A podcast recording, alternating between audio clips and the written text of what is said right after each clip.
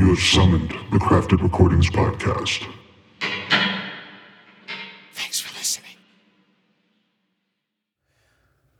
This book has felt since the beginning of the project uh, like a book that needed to be written.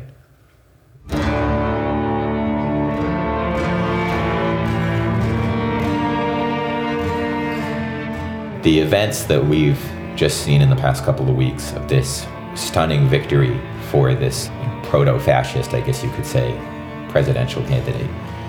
Very few people anticipated that that would happen, and it did happen. And now it seems like big revolutionary ideas suddenly have a relevance in most people's lives that they maybe wouldn't have had for a lot of people just a few weeks ago. A lot of people would have been content with the idea that we could keep trying to work on getting change within the system, or that that was the only possible option. And I think that the outcome of this election has really shaken a lot of people's faith in that and has shown what the anarchists have been saying all along, which is that this system is actually rotten at its core and that it will not, under any circumstances, allow you to change it from within. And that any idea that it will is it's a pipe dream.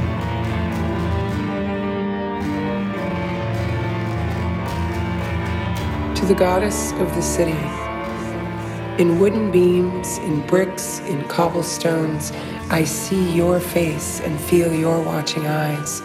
And when the alleys moan with wind, I hear your cries. You dance in every shaking sign and drink when gutters run with spilled red wine. You slip unnoticed in your all night walk through empty playgrounds marked with fading chalk. You sleep on benches in the winter cold, forever growing old. You see all secret things and know all crimes committed on your streets, and you reveal all things the wicked wish they could conceal. When paper skitters down an empty street at 3 a.m., I hear you walking past. And I can hear the echoes of your feet in sirens and in breaking glass. Protect all those you pass along your way and see them through until the light of day. O goddess of my city, I am poor. Keep hunger from my family's store. Protect my neighbors from the storm and keep us all well fed and warm. And I, in gratitude, will do the same for others in your name.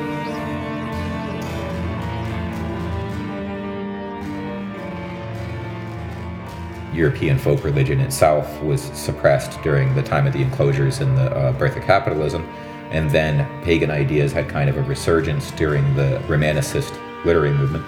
And that led eventually towards occultist groups like Golden Dawn and the Neo Druid orders and that sort of thing starting in the 19th century, which eventually led into Wicca and the Neo Pagan Revival, and then over time into other permutations like Reconstructionism, polytheism, and that sort of thing. So then the next chapter after that is called The Story of an Idea. And the reason it's called that is because at, at, one point in anarchist history, many anarchists, particularly in Spain, referred to anarchism as the idea. Almost almost like it was a religion, although they were mostly atheists. And that's you know, it's kind of striking. So to name my history of anarchism, I just thought the story of an idea would be a good name for it. Anyway, it covers the history of anarchist political philosophy, starting from the British philosopher William Godwin, who was Mary Shelley's father. He's generally considered to have been the first anarchist, although he didn't actually call himself that.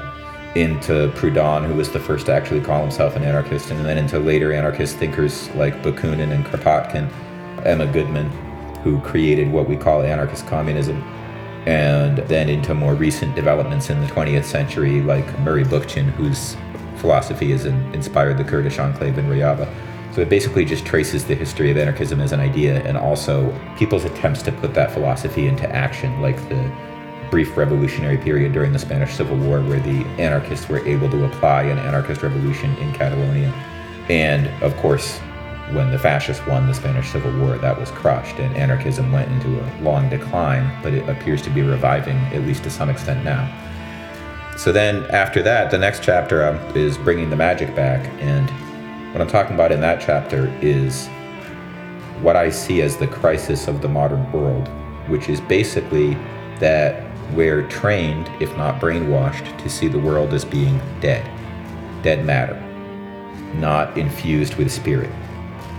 And so, because of this mentality, which was shared by both the capitalist world and the uh, authoritarian communist regimes like the Soviet Union, we've done so much damage to the environment that we are now facing the possibility that the Earth won't be able to sustain a complex civilization like ours for much longer if we don't change course. So my argument is, is that we need to return to a conception of the world as being absolutely filled with spirit, an animistic conception of the world, which is the core idea of pagan religion. And that this is the only way that I can see that people in general can think differently or are likely to start thinking differently about the environment and acting on it.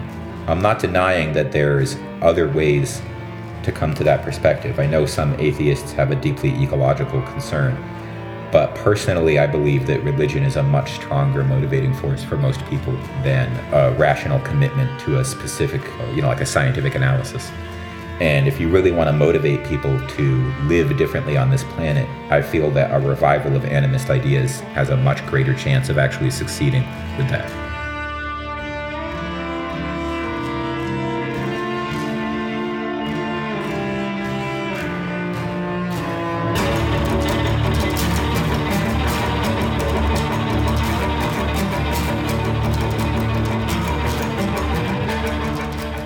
Think of anarchism not so much as a system, but as a critique. Because if you think of anarchism as a system, it's like this fixed ideology, which seems to contradict the whole concept of anarchism. And then you get caught up in debating the fine points of this fixed ideology. If you think of it as a critique, it's a critique that you can apply whether you're ready to actually identify as an anarchist or not. The basis of the critique is that you are skeptical and critical toward all claims to authority. And I think nothing could be more relevant than that right now because you see people trying to argue we should get behind Trump now no matter what, he's our president. No. Our duty is to resist. And not only should you be critical and skeptical of claims to authority, but according to the anarchist critique, you should also emphasize autonomy, which is human freedom to the greatest extent possible, and communal decision making, which means that people can only be free when one person isn't calling the shots over everyone else, when people are making decisions together. And the fallacy, the incredibly destructive fallacy of putting one person in charge of everything is at its most apparent when countries are ruled by by tyrants and demagogues. And so I think that the anarchist critique is only going to be getting more relevant over the next few years. So if you're interested in learning more about this way of questioning power and how it relates to pagan religion, I think that's what makes the book relevant. Well, the standard critique that um, anyone in that range of like liberal to social democrat always makes toward anarchism is uh, it sounds you know it sounds like an appealing idea in some ways but it just couldn't work. Now the thing i find to be interesting about that is that it's an assertion based on no evidence at all. The reality is that there have been numerous egalitarian societies in human history that had all of the main elements that we would call anarchist. Yes, they were small societies, uh, but they did exist. Many of them existed for centuries. If you want to, uh, anyone who wants to look into that and to find the evidence for what I'm saying, read um, The Art of Not Being Governed by James C. Scott. And that will pre- present extensive academic evidence that what I'm saying about that is, is in fact the case. Now, then what they will say is okay, it can work in a tiny society, but it's not scalable. But in fact, the main anarchist thinkers, like Kropotkin, they conceived of that problem and worked out how to make it scalable, which is to base society on decentralized, directly democratic neighborhood communes that federate with each other.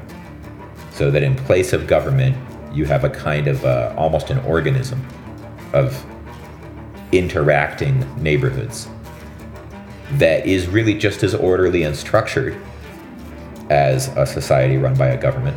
But instead of the power coming from above and going down towards the local areas, which is how it works in a state, instead the power comes from below and is vested in the neighborhood communes. And it flows from below upwards to the, the limited federation between the communes. So it's not it's not a society that could only work in tiny, tiny groups. At least hypothetically, it's not. The fact is, no one's ever had a chance to find out whether this would really work or not. Because in every case where an anarchist society was briefly created, uh, in the sense of the, the modern anarchist philosophy of like of Kropotkin and Bakunin and so forth, the only reason that anyone had an opportunity to create it is because there was a breakdown in central authority because of a civil war. That's what happened in the Ukraine, that's what happened in Spain, that's what's happening right now with the Kurdish enclave in Syria. And so these experiments with anarchism were created under situations where they were completely surrounded by ruthless enemies.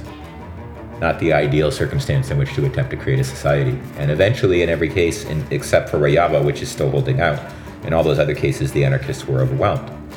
They weren't overwhelmed because of any inherent flaws in the social structure. They were overwhelmed because they were surrounded by enemies. And they just couldn't keep holding out. In the context of a capitalist world, it's not like they could get any help from elsewhere either. Right? So when people say it just couldn't work, which is what my liberal friends will say about anarchism, my answer is where is your evidence that it wouldn't work? You actually have no way of knowing. Admittedly, I have no way of knowing that it would work but it's an unresolved question. It's not as obvious that it wouldn't work as people tend to assume.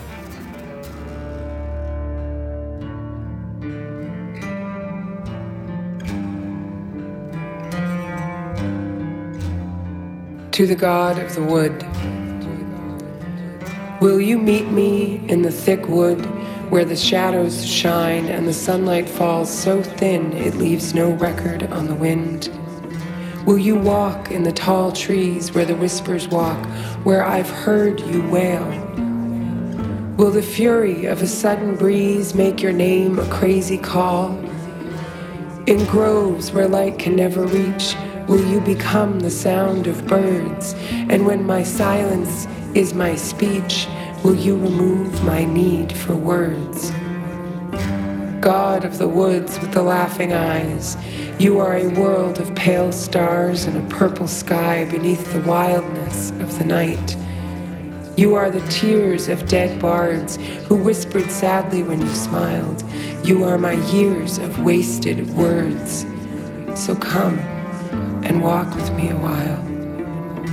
Dark haired, bright eyed, drunken God, your hard face, your beast like walk, our world has grown to need your grace.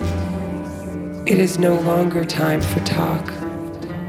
Though in your eyes there is no time, or world, or sight, but only space.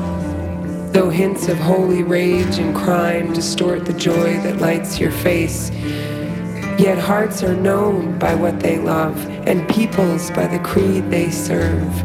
And this time, more than any time, should have the God that it deserves.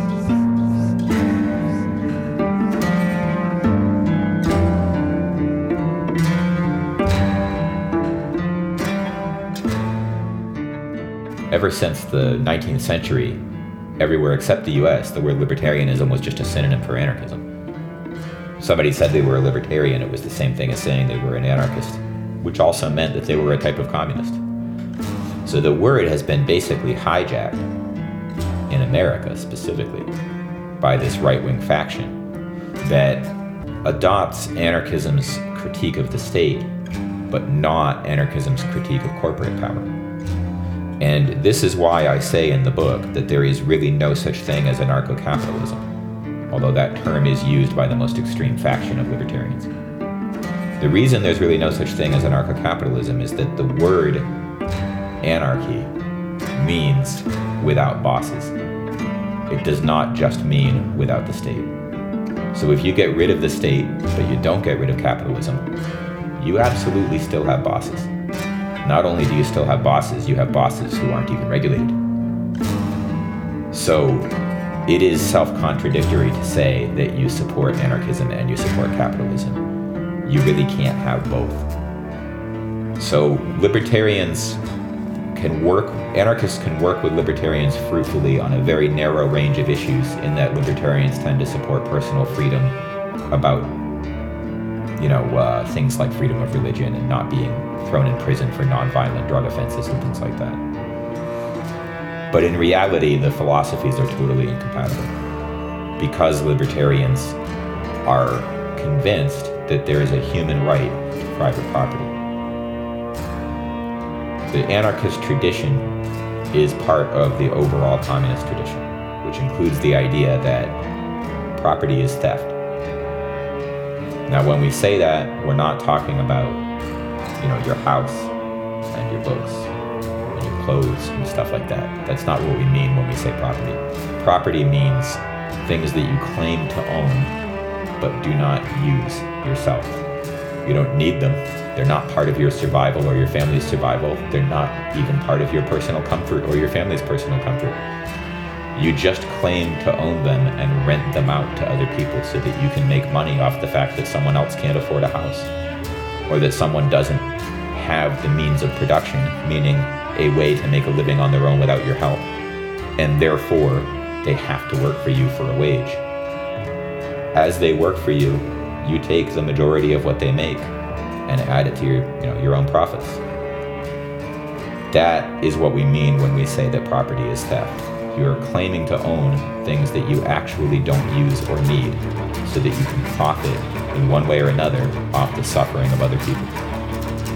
And so there are many different varieties of anarchism that can legitimately be described as anarchism, but there is no version of anarchism that is compatible with capitalism. There is no version of anarchism